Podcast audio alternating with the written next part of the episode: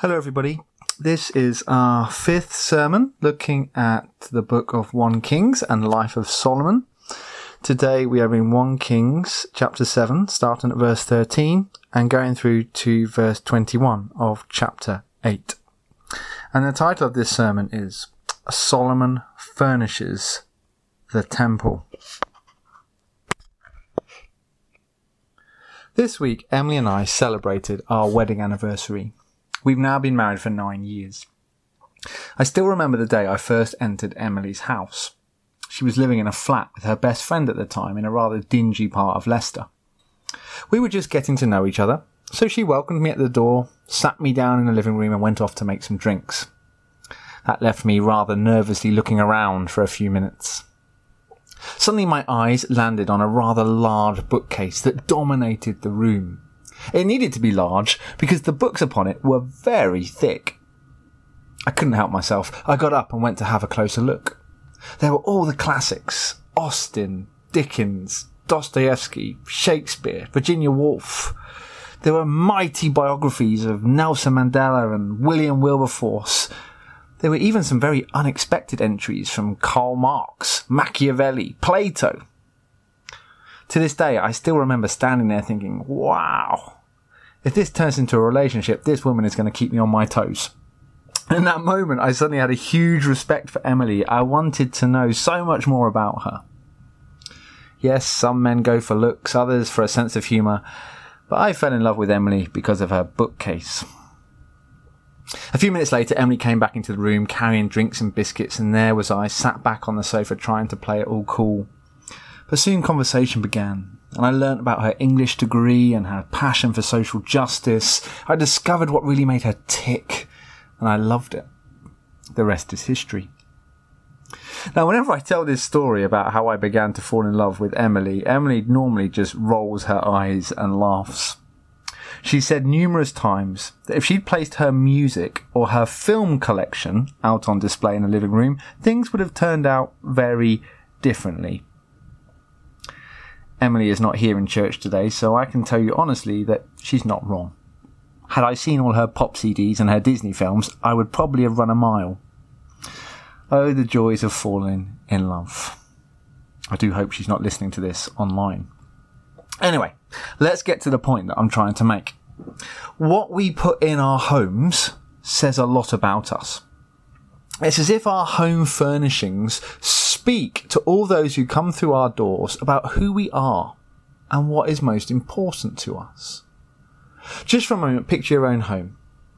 What have you got on display in those areas of the house that people are likely to see? What is on the walls of your hallway or living room? What adorns your bookcases and display cabinets? I wonder what your home furnishings say about you. I'm sure many of you will have photographs of family members, children, grandchildren, pictures of special occasions, and all of these declare how big a place family has in your heart. I'm sure many of you will have a cross on the mantelpiece, a verse on the wall, or a Bible on the bookshelf, all of which speak about your faith. I know many of you will have comfortable seating and a large dining table, which demonstrate your enjoyment of entertaining friends and being with others. There'll be a whole host of other objects, pictures, decorations, souvenirs that will carry a message of what is most important to you or display aspects of your character. When you get home, have a look around you. You'll see how true this is. How we furnish our homes says a lot about us as people. Even if you went into the home of someone you didn't know, you could find out a lot about them just by reading the room. Now, I hope you can see why I have begun the sermon in this way. In our reading today, we discovered how King Solomon furnished a house. Not just any old house, but the house of the Lord, the great temple in Jerusalem.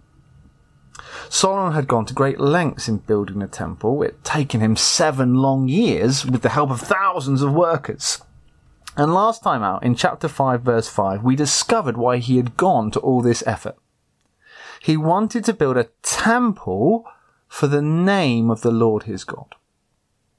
Solomon wanted the temple to honor and glorify God by the way it was built and the items it contained. Just building the temple was an act of worship as well as it becoming a place for worship. But more than that, when Solomon said he wanted to build a temple for the name of the Lord his God, he's also thinking of God's reputation.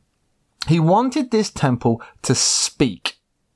He wanted the temple to communicate something of who God is to all the people who came across it. He wanted this temple to be a witness to all the peoples of the world about what the God of Israel was like and why they needed to get to know him for themselves. For this reason, very careful thought had to go into every aspect of the temple's design and furnishing. Everything had to carry the right message. Every object had to represent God in a way that God himself was happy with. And our passage today gives the intricate description of how Solomon went about this task. What I would like us to do now is to have a look at the different furnishings and think about what they are saying about God. I hope we will find that in what they reveal of God's character, there is great encouragement for us in our lives today. So let's journey through our passage and take the items of furniture in order.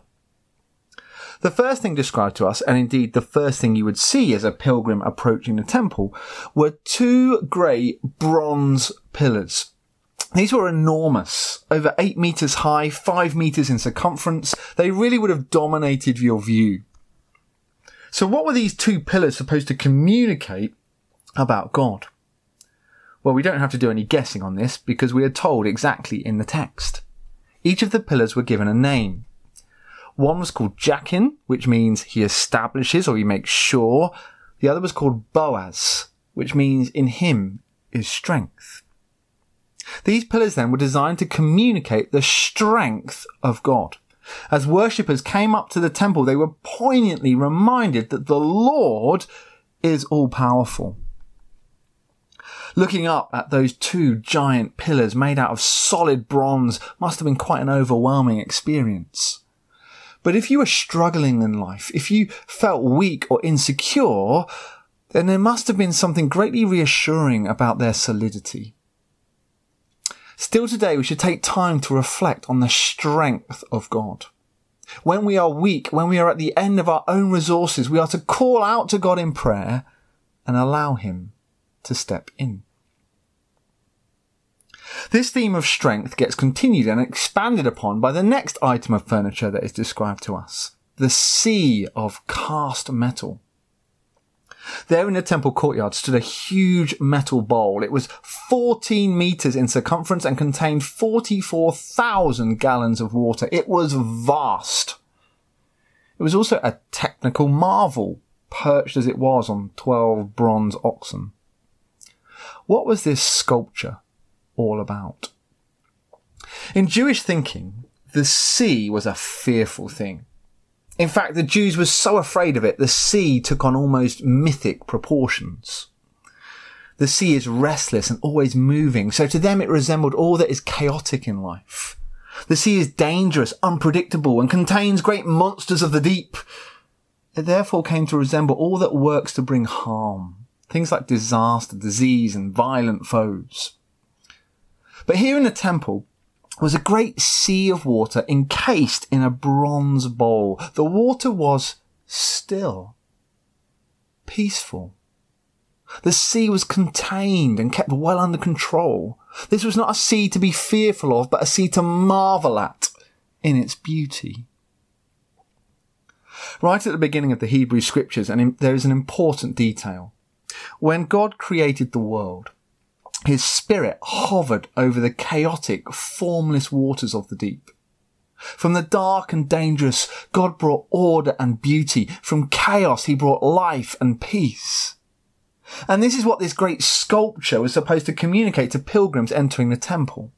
The God of Israel is the creator of the whole world, and to this day he sits as Lord over all its chaos. God did not just create the world and disappear. He's remained intimately connected to it, and right now he is working to restore peace, order, and beauty to all those situations that unsettle and frighten us. The sculpture then is designed to communicate the sovereignty of God. It's because God is sovereign that he can always be trusted. It is thought that the bulls may have some link to the Canaanite gods Yam and Baal, who were thought to represent the sea and storm. This sculpture is saying in no uncertain terms that God is sovereign over them as well. It's because the Lord created the world out of the restless sea that we know those gods don't even exist. As pilgrims saw this technological wonder, they were to give up their devotion to idols and place all their faith in the Lord. Still today, we need to draw strength from the sovereignty of God. We are living in a time of chaos. The pandemic, climate change, supply shortages, terrorism, they've all been in the news over recent weeks. And these stories unsettle us, they make us worry. And that's before we even start thinking about the anxiety driven just by daily life and the trials we face at work and home. Every single one of us needs to hear that despite the turmoil of the world, our God still reigns. In the grand scheme of things, his purposes are so sure we can still our restless hearts until they resemble the mirror pond of the great sea. God is in control and he's working to bring order and beauty out of the chaos. Let us be still and seek peace in the sovereignty of the Lord. There really is nowhere else to look for it. So God is strong and God is sovereign. The temple furniture is beginning to speak to us. What comes next? Well, the next item is a little more tricky. From verse 27 of chapter 7, we begin to have 10 bronze stands described to us. Each of these stands has wheels so they could be moved about, and they were designed to hold up 10 bronze basins, each of which could hold nearly 900 litres of water. What were these for? Well, their function remains a little unclear, they're never fully explained, but they were probably used in the sacrifice system of the temple. They could have been wheeled over to where the pilgrims congregated in groups, and there the people could have washed their hands and their bodies and the animals they had brought to sacrifice. And once this was done, the animals could be taken up by the priests for burning on the altar. We struggle to picture this today, for we have nothing like it. But we need to understand what a gift this aspect of the temple's work was to the people. Think about it. God had made a way for the people's sins to be forgiven. He had made a way for broken relationships to be restored. By coming to the temple, washing and offering a costly sacrifice, the people were cleansed. They were sanctified. Not because the rituals were magic or the animals were imbued with a special power, but purely because God decided this would work. We all know that shedding blood is serious. Sin is serious. We all know that blood resembles life. So to have our lives restored, life had to be given.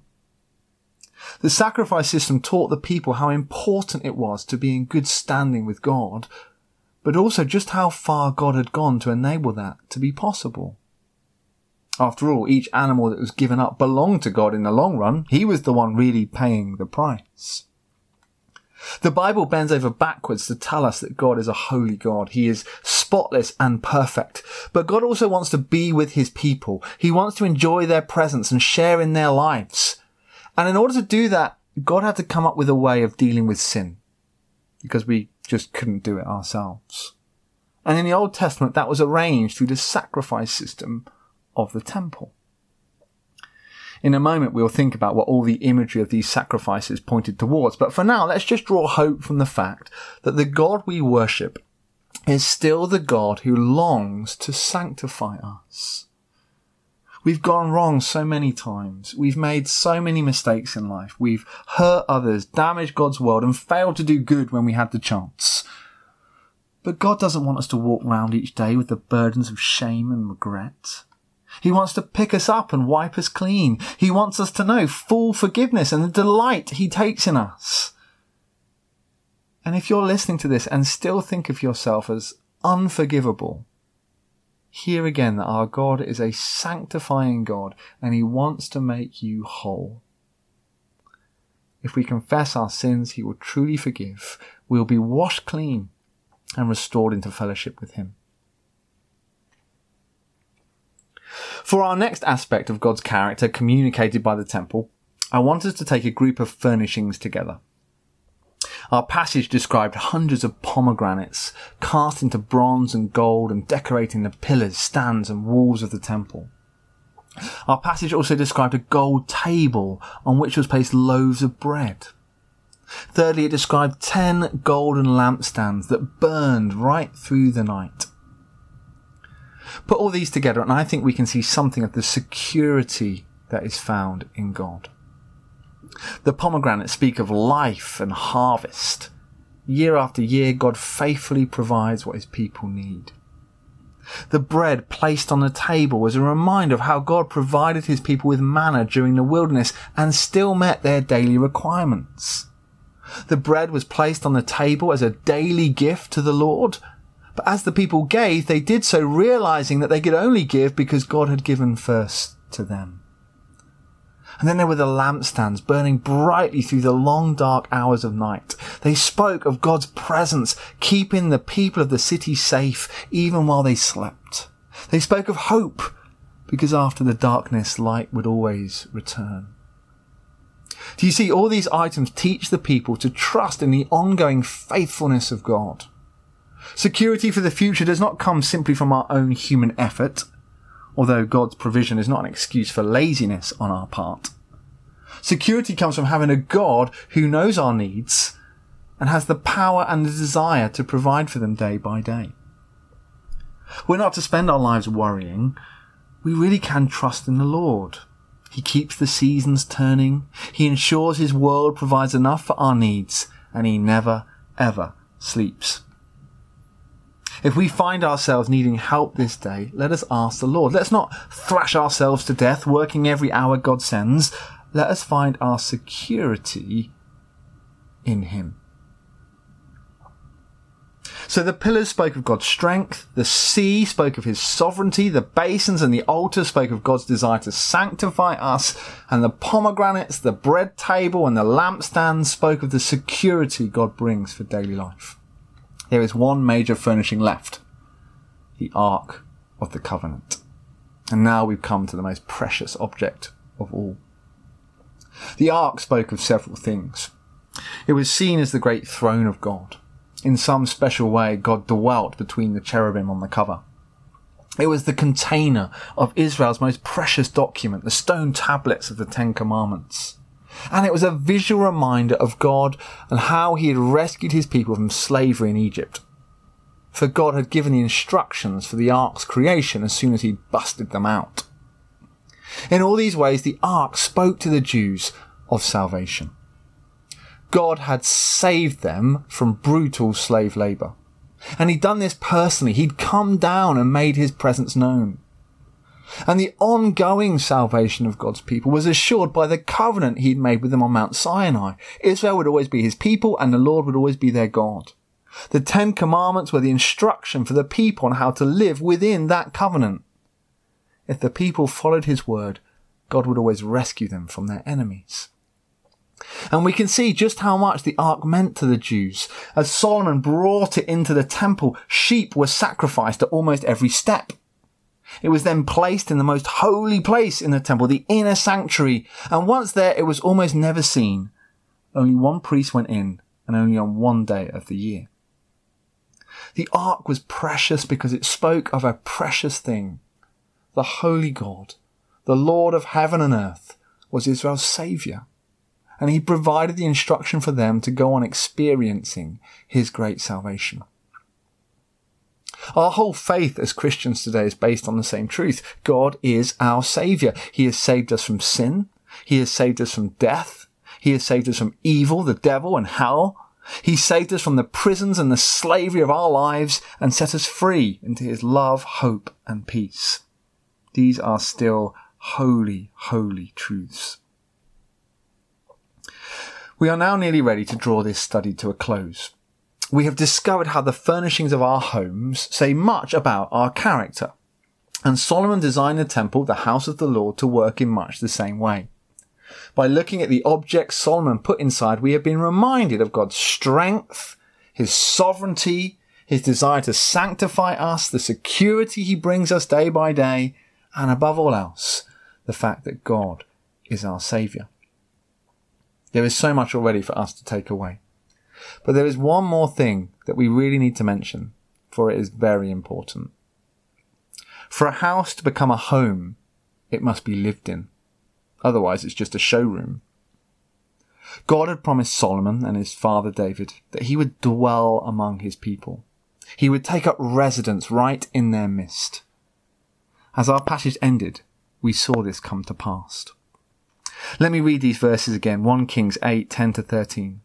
After all the furnishings had been put in place, and when the priest withdrew from the holy place, the cloud filled the temple of the Lord. And the priests couldn't perform their service because of the cloud, for the glory of the Lord filled his temple. And then Solomon said, The Lord had said that he would dwell in a dark cloud. I have indeed built a magnificent temple for you, a place for you to dwell forever. Above all the furnishings that Solomon put in the temple was the furnishing God made. He furnished it with himself. He moved in and took up residence. This is not to say that God was no longer everywhere, that he was no longer looking out over all his creation. No, not at all. God can never be confined by four walls. But God did keep his promise and become especially present in the temple. A cloud is a really good symbol of this, isn't it? A cloud is visible, yet you're unable to hold it. You can see its presence, yet you cannot contain it or control it. And so too with God in the Old Testament. He wanted to dwell among his people. He wanted to be by their side so they could call upon him by name. He wanted the temple to be a place where people from all nations could come and seek him out. He wanted to be a very personal God, but in a way that people could still not take him for granted. And perhaps this is the most important aspect of his character to take away. Our God loves us and wants to be with us personally. He wants to watch over our lives. He wants to provide and protect. He wants to forgive and to save. He wants to bring us security. And nothing does that more than us knowing that God is always with us. This is a gift so great Solomon could only say thank you. Our passage ended with him launching into a prayer of thanksgiving as the cloud of God's glory descended. And the same response is appropriate from us today. And of course, we have even more to thank God for than Solomon did. For as we live 3,000 years later, we can see what all this Old Testament imagery really points towards. A God who wants to be with his people, a God who is Saviour, a God who is sovereign king, a God who knows how sacrifices forgive sin. Everything that was in that temple is a signpost to Jesus. When Jesus came to earth, he described his body as a temple, the place that God was present. It was Jesus who sanctifies us from sin through his death on the cross. It is Jesus, the King of Kings, who reigns over all and one day will return to turn the world's chaos into peace. As Christians, we have the privilege of knowing this Jesus personally. We no longer go to his house, he comes into ours. He's with us always by the Holy Spirit. We have so much to thank God for. And the temple furnishings give us a clue as to what to say thank you for. May we allow them to speak an encouragement into our lives, just as they did all those years ago.